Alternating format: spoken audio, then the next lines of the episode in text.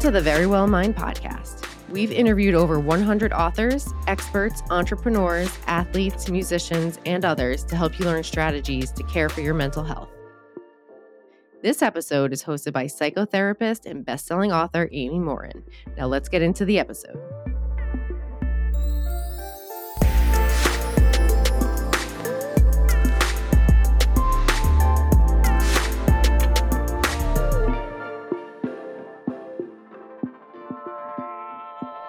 You're listening to the Friday Fix. Every Friday, I share a quick mental strength strategy that can help fix the thoughts, feelings, and actions that can hold you back in life. Today, we're doing the second edition of Ask Me Anything. I get tons of voicemails from lots of you with really good questions about everything from relationship issues to depression. So today, I've picked a handful of questions to answer on the show. In the meantime, if you have a question that you want me to answer, go to verywellmind.com and check out the podcast page. On the show notes for the Ask Me Anything episodes, there's a link at the bottom to a special voicemail box where you can leave me a message and ask your question. Every day, my mail inbox is flooded with questions from people, and I no longer have time to respond to all of them. So, this is the best thing I could come up with. Ask me your question here, and you don't have to leave your name. I'll answer it publicly because there are often a lot of other people who could probably benefit from hearing the same response. Now, let's dive into today's episode and I'll get on with answering your questions. Hi, Amy. I had a question about um, my diet. I know that eating well is important to keep your mind healthy and have mental strength. However, whenever I'm trying to plan for my meal schedule and I go to the store, even though I have a list, I look down in my cart and it's always full of junk food anyway. And I just can't get out of the habit of eating horribly. Um, do you have any tips? Thank you. So, the good news is it sounds like you're doing what uh, most people don't do. You're planning ahead. So, you're already a step ahead by knowing what your plan is when you get to the grocery store. You know what you want to buy. The issue is you're not just sticking to the list when you get there, you're putting extra things in your cart.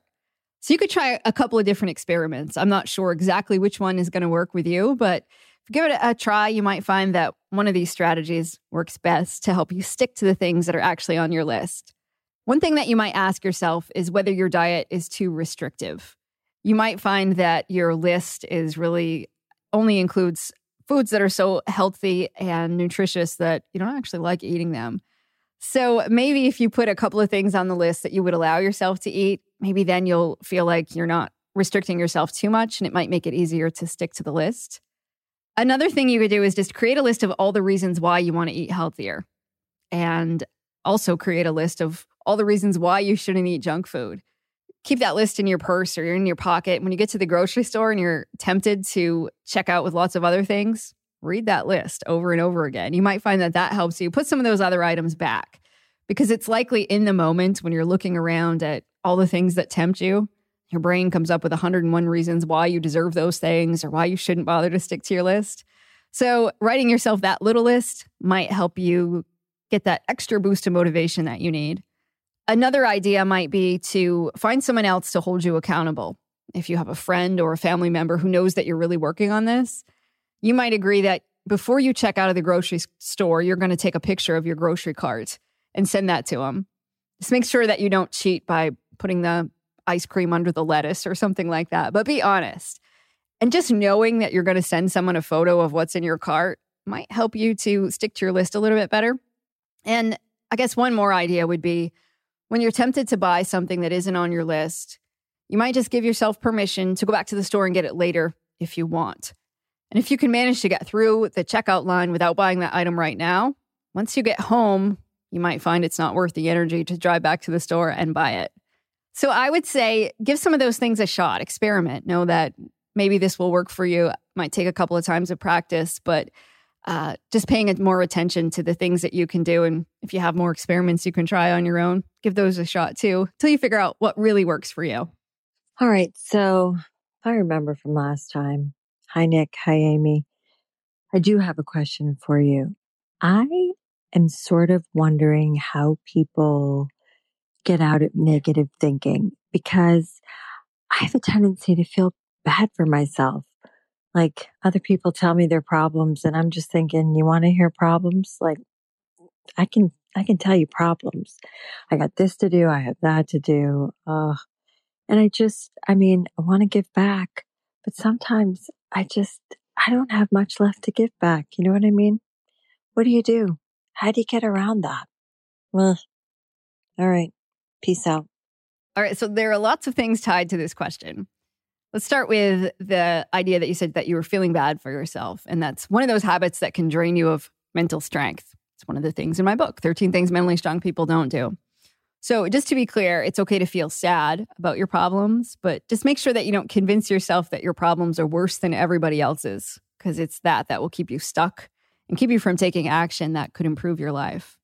So, the best way to stop feeling sorry for yourself is to do something that makes it impossible to fall in the self pity trap. So, pause and take a minute and say, okay, what's something I could do to either solve the problem or do I just need to solve how I feel about the problem? you might find that it's helpful to take care of those feelings for a little while. And that might be some self care strategies that help you feel better. And keep in mind that it's tough to hear other people's problems when you're struggling too. So you may need to set some boundaries with people if you're in a rough spot. If you're not in a place to listen to somebody else's problems, sometimes it's okay to speak up. You might say, you know, I'm just emotionally drained today. I'd love to hear about this when I'm in a better space. But right now, I just can't give this conversation the attention it deserves if you're not used to doing that, it's going to feel really uncomfortable at first to say those words. But other people will probably give you more grace than you expect. In fact, they might appreciate that you told them that rather than just standing there and nodding as they were pouring out their their heart. And then if there is a day when you feel like, okay, I, I can go back to this person, you might say to them, I'm in a much better space today. Let's talk. So just because you're asking this question, it means that you've already caught yourself falling into this trap of negative thinking so, the other thing you can do when you notice that, when your thoughts are really negative, pause for a moment, take a deep breath, and just say, What would I say to my friend who had this problem? And give yourself the same kind, compassionate words that you're probably just used to giving everybody else. Hi, Amy. My name is Dana. I love your work and books. I think we all want to know how we can know when it's in our best interest to see a therapist and how to find the right one. Thank you so much. Uh, I get this question all the time about how to find a good therapist. In the past, we used to tell people that when you needed this telltale sign that you needed therapy was when you had symptoms that were interfering with your daily life.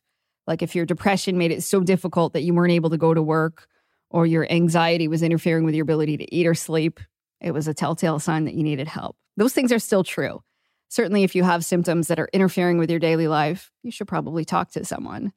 But we also know now that you don't have to wait until you're sick to get help. The mental health world is shifting. So it's more like you can talk to somebody when you're stressed out, when you're struggling, and often you can learn how to prevent problems before they develop into full blown mental health diagnoses.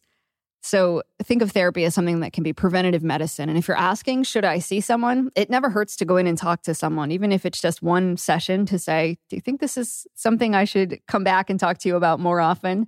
it might just give you the peace of mind that you're on the right track. Or a therapist and maybe three or four sessions could give you some ideas of things you could do to stay healthy and to build more mental strength if you need it. So don't think of therapy as a lifelong commitment or something that you either have to do or not be doing. Sometimes you can just schedule an appointment and get kind of a mental health checkup with somebody and say, This is what I'm thinking. You can do that a lot of different ways now. You can go to a therapist in person or you can talk to somebody online. There are a lot of online therapy websites that let you just meet with a therapist, sometimes for just one session if that's all you want.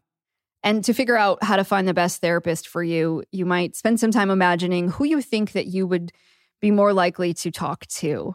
Who's the person that you would feel most comfortable? For some people, that might be a younger man. For other people, it might be an older woman. Maybe there are certain characteristics or qualities that are really important to you, or you want somebody who understands uh, your religion. You can usually find therapists who specialize in certain things, but having a, a vision in mind of who you think you could talk to before you start looking can be helpful, and then you can narrow it down. You might also ask for a referral. Your physician can be a great place to start. If your doctor knows that you're struggling with something, you might ask, Who could I talk to about this? And they might be able to give you some people in your community as options. And if you know somebody who's seen a therapist, maybe a friend or a family member, and it would be appropriate for you to see that person, you could ask for a referral. But if it's, uh, say, somebody that lives in your home or somebody that's really close to you, you may not want to see the same therapist, but you could ask them if they could ask their therapist for somebody that they would recommend. And you might get a great recommendation that way too. So that's it for this Ask Me Anything. Thank you so much to everybody who submitted your questions.